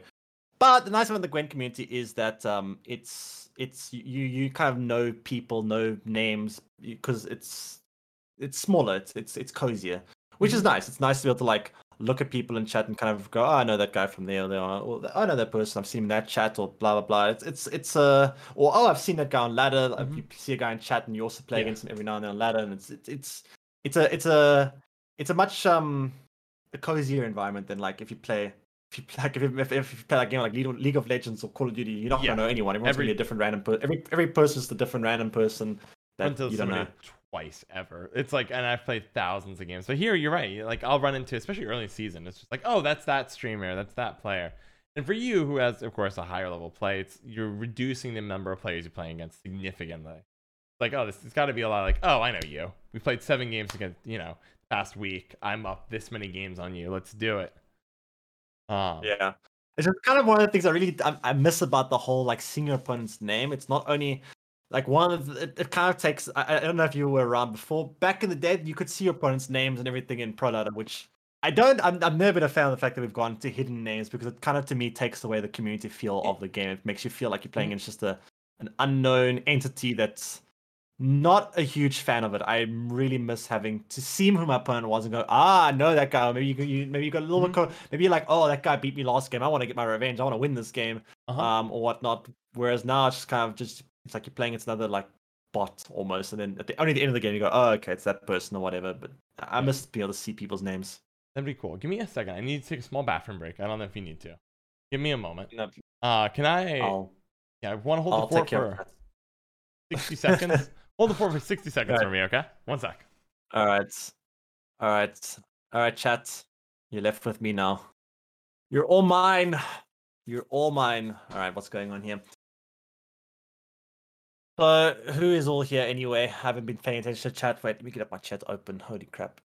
Okay, chat. I can actually read chat now. Nice. Want to hear a joke? Boy. All right, sure, hit me. What's the joke? What is the joke?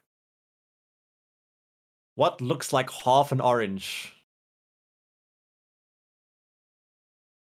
I don't know, an orange cut in half? I don't know. Uh, a sliced orange? The other half? Oh my god. Okay. Can someone make me a mod here so I can ban so I can ban bribery? Any any mod make any mods? Any mod friends want to ban bribery? Anyone? Can we get a ban here? Oh god.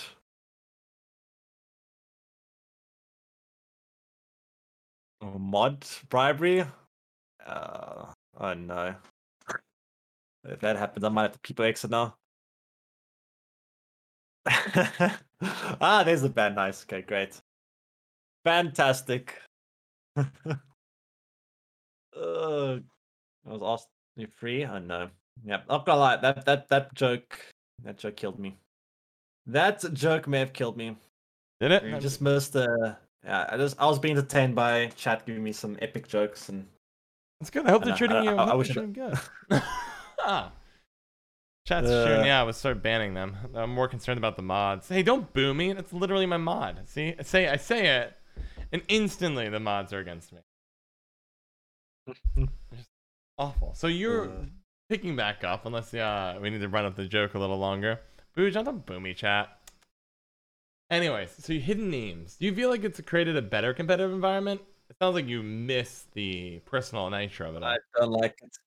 don't like it. I don't like it. I like seeing your. I like seeing your opponents' names. I like having that. It, it feels very feels very um disconnected from me. and It also feels very um.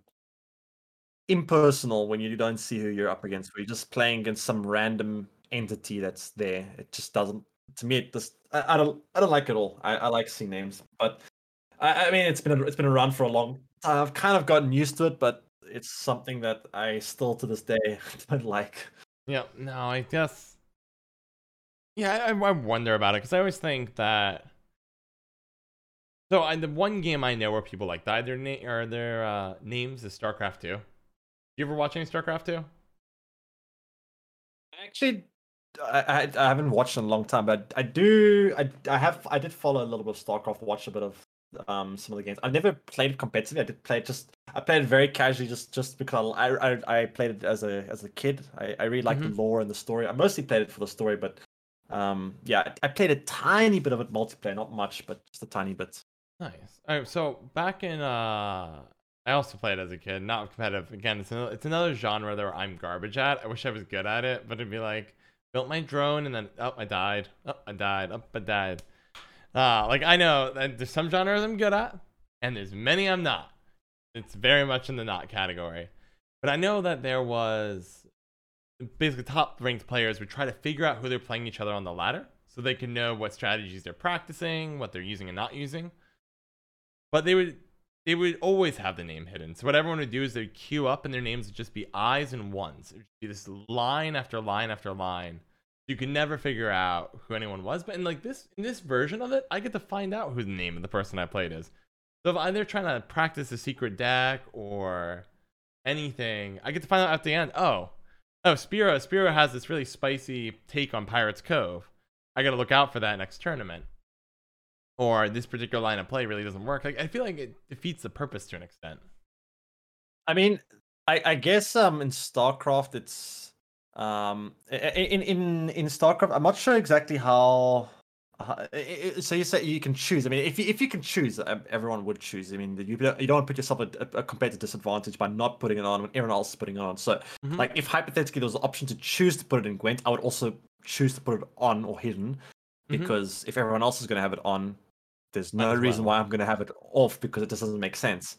Yep. Um, but yeah, I, I I do miss the feeling of going, oh, it's that guy, or oh, it's hey, I'm cute against um, I cute against Fireball, oh, I cute against that guy. Okay, cool. Mhm. I'm gonna I'm gonna I'm gonna give my A game now. I wanna I wanna win this one or whatever. Oh, yeah. But n- now it's kind of just another game, another another random entity up against gonna go up against. I don't know exactly StarCraft how much uh, how much the strategies or how much Mhm. like I I know there's like different openers and different types of ways you can play and whatnot and i don't and, and may, I, I don't know enough about starcraft to say okay if, if you know who you're up against you can get a big advantage by knowing what strategies they typically use and blah blah so it's hard for me to exactly compare the two but at least in gwent i didn't think it was like a a massive like giveaway of your Mhm. opponents or whatever to to know who they are Yeah, I basically. also I would agree with that. And StarCraft is a bigger one, so what everyone would do is they would just they wouldn't there was no option to they just changed their username to be nothing garble. oh okay so if they're all lines and ones and everyone's doing lines and ones, you sit there and it's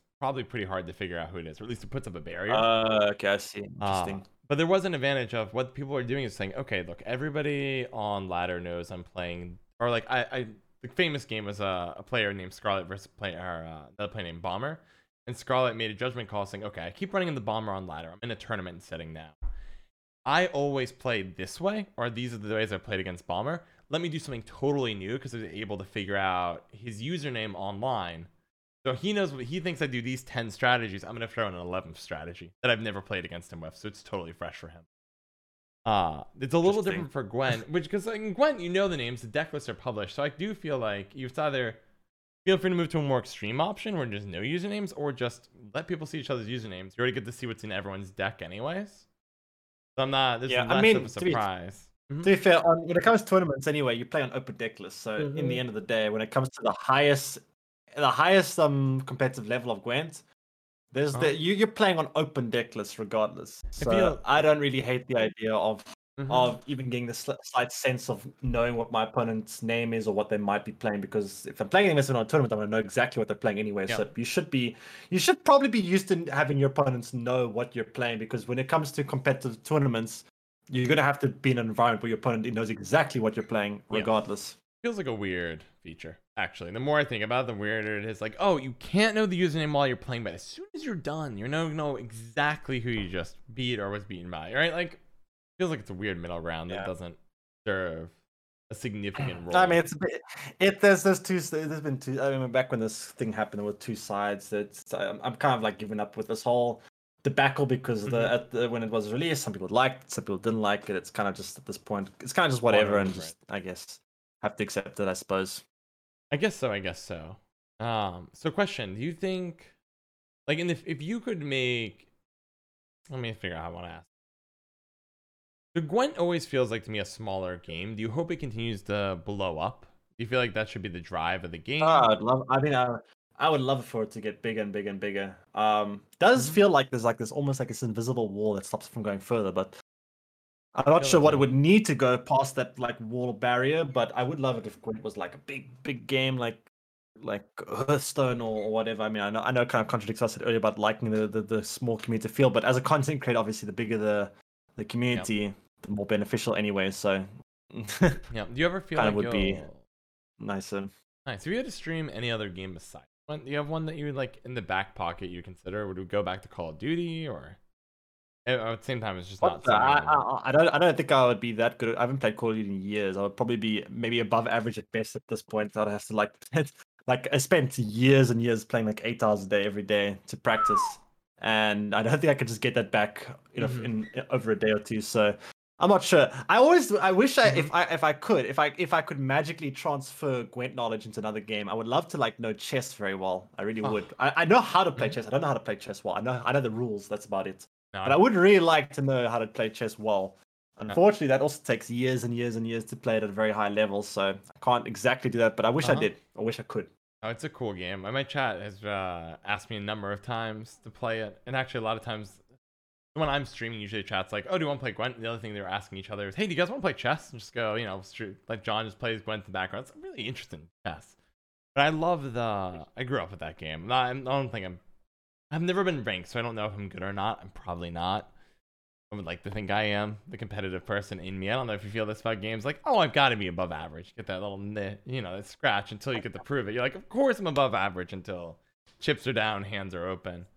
But it's it's amazing. It's also amazing how much it's blown up on Twitch, where it went from a really wait. Say that one more time. Yes. Did you say chess? Yeah. Oh, okay. Interesting. Yeah, I 'cause haven't, it- I haven't followed it much on on, on Twitch, but fascinating. So it was this we it actually reminds me a lot of Gwent, which is what gives me some optimism about the future of Gwent, where you have you kind of like a core streaming community, kind of smallish, small, smallish. Major tournament occurs and the community spikes in viewers, right? So when we're about to see it in June, if you look at Masters, I bet you're gonna see 10 plus K people watching. At least 9K, right? we, we've had we've had we've had more than that. We've had a lot more than that in the past. We've had big. They used to the tournaments. The tournament Mm-hmm. scenes used to have a lot more viewers, but kind of been slowly trickling down. I don't know what show why, but yeah. Yeah, so then what happened in chess is eventually, I think it was Hikaru came along, I believe that's his name, and he was the perfect yeah. storm. Uh, what is his name? Hikaru. Hikaru, there, Hikaru.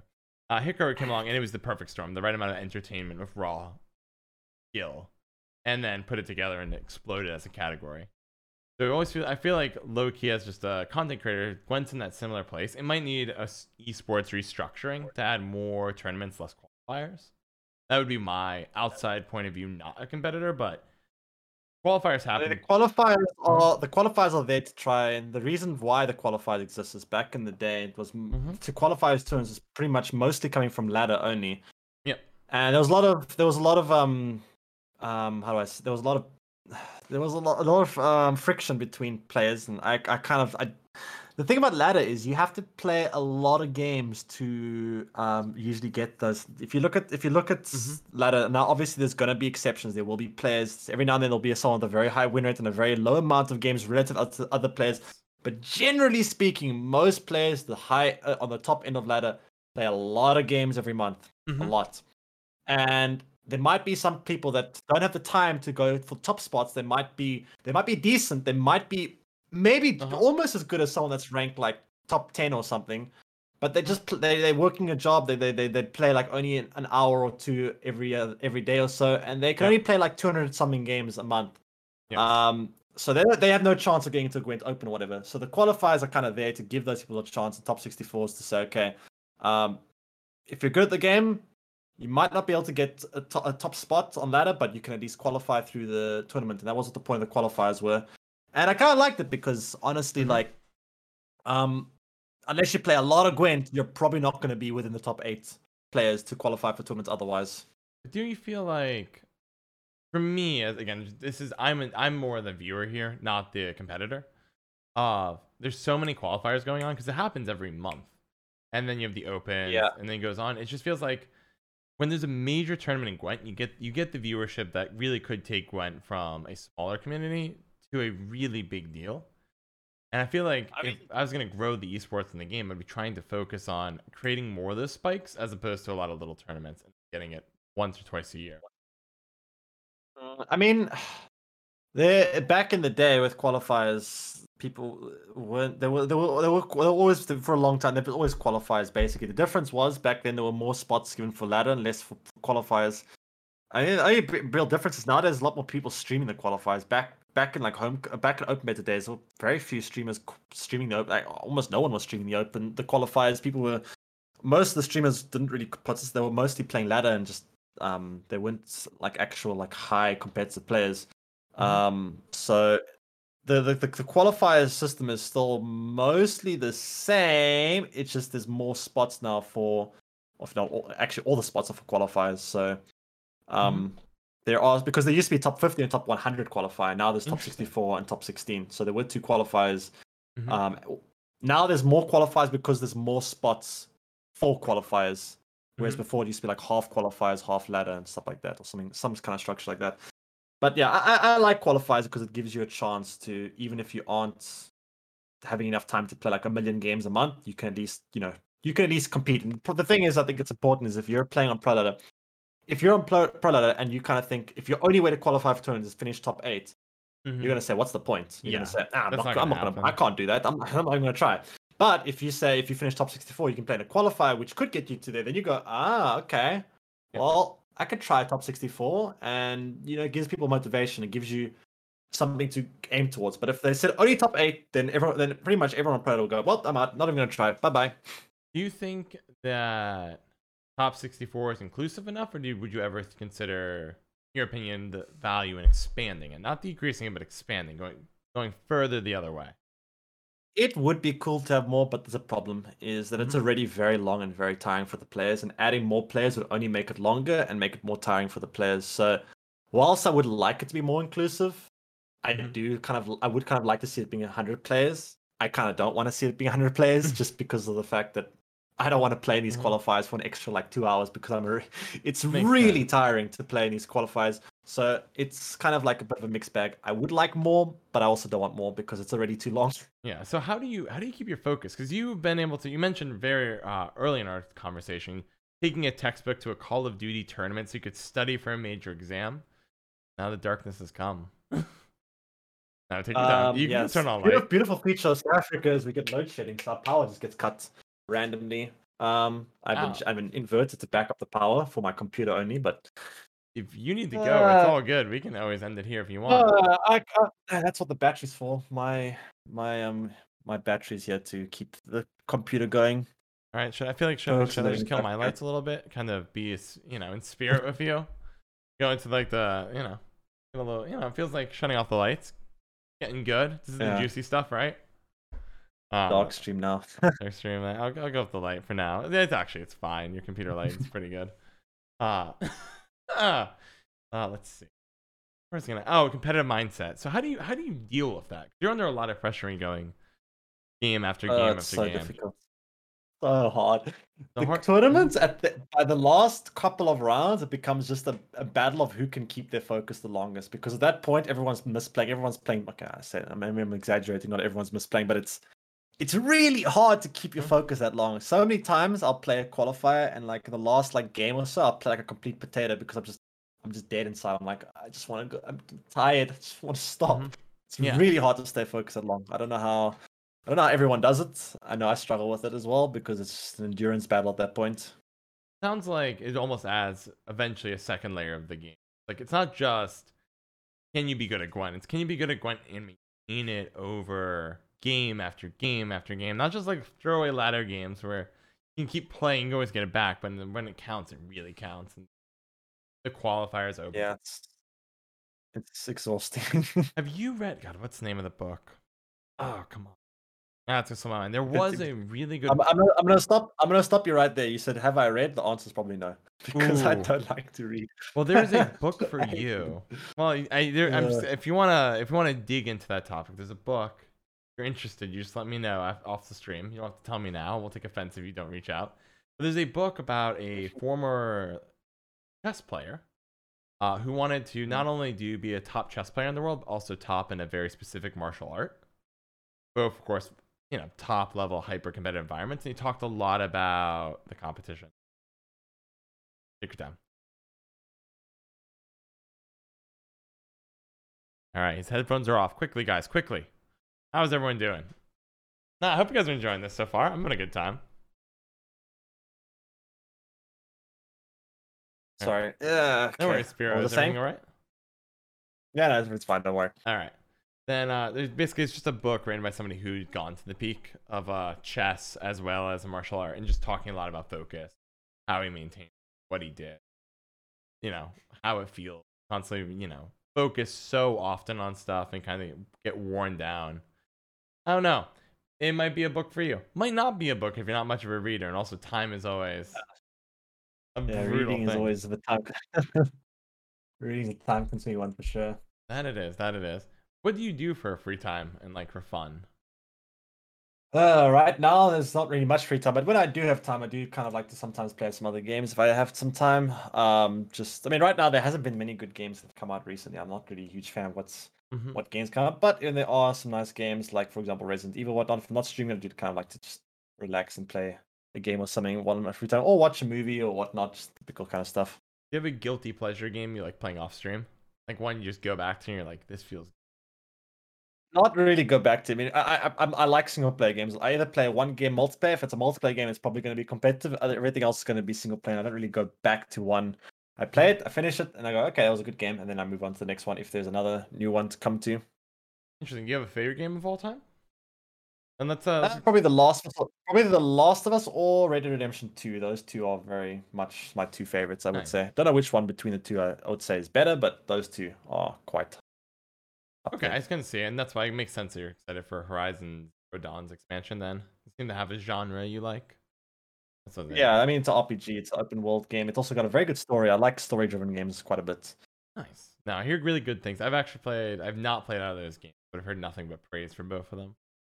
So, on my on my list of things I should eventually get around to doing. Ah, wow. Okay, let me see. Let me check my questions real quick. What else did I want to ask you about? There we go, there. If you weren't streaming, what else would you do? Because you have you have options, right? And it might just be you don't know. Um, I mean, I'm not 100 percent sure. I mean, I'm I'm I'm pretty good at writing. I'm also I, I've also been quite interested in project management um as well. Um, or just own my, honestly probably the if I could if I could do something else probably own my own business. I would like to just I, again I don't like Mhm. working for other people. I prefer to own my own business ideally. So I would probably try to be um try have some kind of business going. But yeah, that's obviously difficult to say what kind of business or what exactly. But yeah, gotta try things until it works. But no, it goes back to the Yeah. competitive nature, as well as I think I think you mentioned very early, very early on, really reaping the rewards of your work. Do work a ton, might Yeah. as well reap the rewards instead of handing it over at the end of the day to somebody else. Spend extra time, they get the reward. yeah, pretty much, pretty much. Makes sense. Makes sense. And do you think do you have any other really any other things you really want to mention to the community? I confess, we've I, we've gone through all my topics that I've initially prepared. I think I don't see anything else. We've covered a lot. Do you have any or any Yeah, any- if you have a topic? Feel free. Mm-hmm. Uh, not really. I think that's pretty much covered about everything. I think, at least from my understanding. Awesome. So then let's pivot over to mods. If you want to send me to the mod channel on the Discord, I'll check on my phone. Questions for Spiro? We'll get down to business of that. see. I got a Google Doc link, and let's see what chat has for you. All right.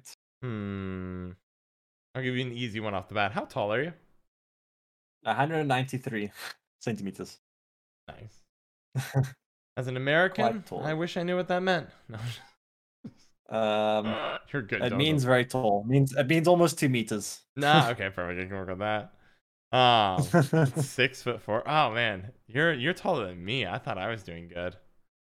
Uh, see, that's good. What helps keep you? What helps has helped you stay engaged with for so long? I know a lot of people are burning out all the time when playing this game. My ex- my my experience in not being burnt out in Call of Duty for like several years of playing like eight hours a day. I'm used to it. Grinding Uh, takes a lot. built up the muscle, I so to speak. Yeah, I've got a very high mental fortitude of being able to avoid burnout, so to speak. All right, next. How many questions? Okay, we got we got uh. Okay, good, good. Actually, we were good. We should really get from most. Uh, who are you All right. rooting for in Gwent Masters? You know what? In the Gwent Masters tournament, do you have a favorite player? Um, I mean, it's hard. To, I mean, it, it- it's hard to um bet against, for example, Tailbot. Um, I'm also very much interested in seeing how Kolemoen performs, and also Game King. Um, I would say my 3 favorites going to that one. I'm I'm curious to see all those. Um, how they end up going out against each other. Game King, Kolemoen, and Tailbot. I'm quite curious to see how those play out. Makes sense. You've have you? I'm assuming you've played against all these players before on ladder and such. Yeah, yeah, for sure. Quite often, that's the thing. Quite often, I mean, they. I know some people played very different time zones. Like for example, I remember one time I was playing. I was doing like a subathon, and I remember queuing against Kolemoen and Adzikov like four times at 4 a.m.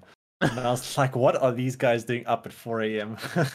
uh, sometimes you played very funny time zones. Um, but yeah, it's you do often play against the same people over and over. So Yeah, no, Yeah. and then makes your insight even better into the tournament because you know what people really are for, uh, playing. Think Lifecoach has a shot or Freddybabes? I don't think they play as much as the. I mean, Freddie has definitely been um, practicing quite a bit. He was even in the qualifiers last month, and he made it to day two. So I, I, I I'm not sure about Lifecoach though. He's been he's been away for a long, long time. So it's definitely he's had a he's having a like crash course learning the game. I'm not sure how much he can cram that sort of time, but we'll have to see. Um, Freddie, though, I think is a little bit more like a little bit more. He's been around for more recently and been around for a bit Mhm. more into homecoming, so he's not hasn't to learn as much as quickly. But Lifecoach definitely has it up against him, where he's got a lot to learn in a very short amount of time. So we'll have to see how he manages to um to do that. All right, next question. So somebody wanted to know a little bit more. I'm not. I'm gonna try to rephrase it, but there's a, there's a difference probably between, or there might not be, between when you're streaming and who you are off stream. How do you balance it, or is it all just the same? Uh, pretty much the same. Honestly, I've tried not I've tried not having any kind of persona or any acting. Pretty much what you see on stream is pretty much me. That's I, I, I'm pretty much the same person. nice. Hey, I like it. I respect it. I personally do the same thing myself. So I turned down my language on. Keep it pretty PG, right, chat? Ah. so what's the what's your long term goal of being a streamer? Uh, I mean, just grow to the point where I don't have to. I would like to eventually be at a point where I don't have to like have to like constantly be online all the time. Where I can kind of go, yeah, you know what? I feel like taking today off, and it's not gonna hurt me, and I don't mind. I'm just gonna go take this day off, and I'm, I'm gonna take that day off, and you know what? Today I don't feel like streaming, so I'm gonna take this day off. That's the point where I'd eventually like to be. Right now, it's very hard to do that because financial reasons and whatnot. But uh, gener- at, at some point, I would l- like to be at that point where I could just go, yep, you know what? I'm gonna today. I'm not gonna stream, or tomorrow, you know what? I'm gonna stream. Maybe I'm not gonna even stream game. I'm gonna stream this game. I'm just gonna take a chill day and do whatever. That would be quite nice. I realize Be able to grow to that point. that would be really nice because it is a lot of work. Streaming, it's uh, it's brutal. It's a job and a half at Yeah. minimum. Uh, yeah, pretty much. In Gwent, is there an archetype you want to bring back? I'm assuming more cloggers. You're a big fan of it. No, no, absolutely not. um, honestly, I, I, I, um, I really liked, um, I really like Great Swords from Evermade. I know I know a lot of people did not like Great Swords from Evermade, but I liked it. I, I really like Great Mhm. Swords. Um, we kind of have Great Swords in a way between Priest and Armored but they're not quite the same. Um, I don't think we're ever going to get it back, but because it's kind of overpowered archetype. But I really enjoyed it. Oh, actually, no, I take it back. There's one I would like to bring back that that people won't hate as much. Nilfgaard Spies. That was a very high skill, very interesting archetype. They tried bringing it back, but what we have now is just not quite what we had in the past. I really wish we could get like old Nilfgaard Spies back in all its glory. That would be awesome. All right, I like it. I like it. Hopefully they bring it back. They're trying to. I mean, I'm waiting for Dagon. Unfortunately, I'm from a lame people sitting there. It's not for me. It's not a meme. It's a necessity. I need the Dagon back in my life. I miss the days I click bring out fog. All my foglets come out. I play my woodland spirit. All the foglets come out again. Ah, Yeah, I mean, that was definitely an iconic one for sure. Oh, I think most people kind of want to see Dagon return. Yeah, it's that's quickly becoming the newest meme. So next question. I don't know if this is true, but I'll, I'll, you would know potentially. Uh, somebody asked, why do you think South Africans are more proportionally represented in Gwent than in other games? Um, I don't, Um, not sure how true that is. I know, I know, I know. In for example, CS:GO, we had a had. I don't know how. I don't. I don't follow. Again, I don't follow many other games, but I know South Africa had a pretty good CS:GO team. I believe they won like DreamHack in India at one point. The team, um, the South African team. Hmm. Um, so we we have we have we have or had pretty good CS:GO players. Mhm. We have some pretty good Call of Duty players as well. Have again, not sure have or had. Um, we've had some pretty good Call of Duty players in the past as well. Um, but yeah, it, it's it's it's obviously not going to be every game. Some games South Africa won't. You'll never hear a South African name. Um, some games there, there may be some South Africans. Um, depends on the game. I think. all right. Yeah, I wish I, I didn't know offhand the demographics, but hopefully that question asked was correct. Here's one that It's not a big community. South Africa is definitely a smaller one, but there are some games that they're pretty good in. Here's one that's easy for you. I think. Uh, is your logo a Komodo dragon, and if so, why did you choose that logo? Two reasons. One, the PogChamp ball, the current PogChamp emote. I used to love that emote. I would spam that emote all the time. Two, um, I live very close to a swamp, um, Mhm. which means a lot of mosquitoes, which means a lot of geckos and lizards all over. So if I go outside my house and I look on the walls, you will see little geckos everywhere. That's awesome. And yeah, that's kind of how where, where the logo came from. Nice. I don't think I would like the mosquitoes, but I do think geckos are pretty awesome. Let's. Yeah, mosquitoes are there to try keep control of the mosquito or the gecko population. Yeah, no, they're like little. They're like little mini fly swatter. Run around, they deal with the bugs for you, and they're probably nicer Yep. than spiders. You know, their choice. Uh, here's a more general one as a streamer for you. Uh, how did your Mhm. interaction with viewers evolve as your channel size grew? And how do you handle interacting with so many viewers at a time? Mm, I must say, the, the bigger the channel gets, the more the more kind of differences you see in chat, and sometimes obviously those differences aren't going to be quite the, the most pleasant, but it's it's it's it can be difficult. It's actually one of the more difficult challenges of a streamer. Is like the bigger the chat gets, the more difficult it is to like kind of handle everything and everyone. Mhm. Um, I'm not sure. Deal, dealing with it is uh, honestly just just ask mods to try be stricter. I guess that's Yeah. kind of how I've dealt with it. Do you feel like you Ugh. lose a bit of that personal interaction with so many people there? Yeah, I mean, it's definitely it's much harder to read all the comments chats in the beginning. Obviously, I would be able to read every single comment in chat because it was Mhm. easy to do. But nowadays, it's very hard to read everything because there's, I mean, on average, I think every stream is about five ish thousand messages I get in chat. So there's no way I can read five thousand different messages every Yep. day. So I you obviously lose out on some of that. That's pretty. Yeah, that's a lot. And it's gotta be. Yeah, it's gotta be tough. You, you- mods can crack down on the hard, you know, the people who are bad actors, but it's gotta be extra difficult to try to connect with each individual person. Because when you start off, you have like ten Yeah. viewers, it's like, oh yeah, I know, I can name every person by name in the chat, and then it starts to come less and less and less. Yeah, Ah. pretty much. Becomes much harder as time goes on. Okay, I'm gonna skip a couple questions here there that are very closely related to the game, so I don't just keep grilling you. Uh, let's try to wrap up Alright. some of the other ones that are a bit more unique. Because also, guys, why not guys? Got the podcast, it's super good. Uh, but what are you trying to do to stand out amongst all the other Gwent Twitch streamers? Because it's clearly very you're very successful at that. Or also another way to phrase it would be, how do you build your brand? I try just I try most time just be myself. I don't want to try obviously be someone I'm not and try like put on a persona or whatnot. Um, I, I- that it's I don't do anything really specifically. Honest, I I, I kind of just be myself and just try play as well as I can, and also try be educational slash informative while at the same time also, you know, not too robotic and not too stiff. I kind of want to just also either have fun or or or just be myself and also you know try at the same time also provide an environment that I can try teach people Mhm. um and let them watch and be able to like go okay I understand why he's doing he's explaining quite well and blah blah blah whatnot Nice. Sounds like it requires a lot of thought on your part in terms of really crafting how it's gonna be. Then you have the added complexity of getting bigger and bigger, which feels like you almost lose a bit of control. It's a tough thing to balance. yeah for Ah. sure So I won't. I, I'm gonna wrap it up with one final question here, uh, which Alright. is, what made you? So a lot of people are asking about Gwent and like your love of Gwent. Like, what keeps you to this game? What has endeared you to Gwent? You've gone through a lot of changes.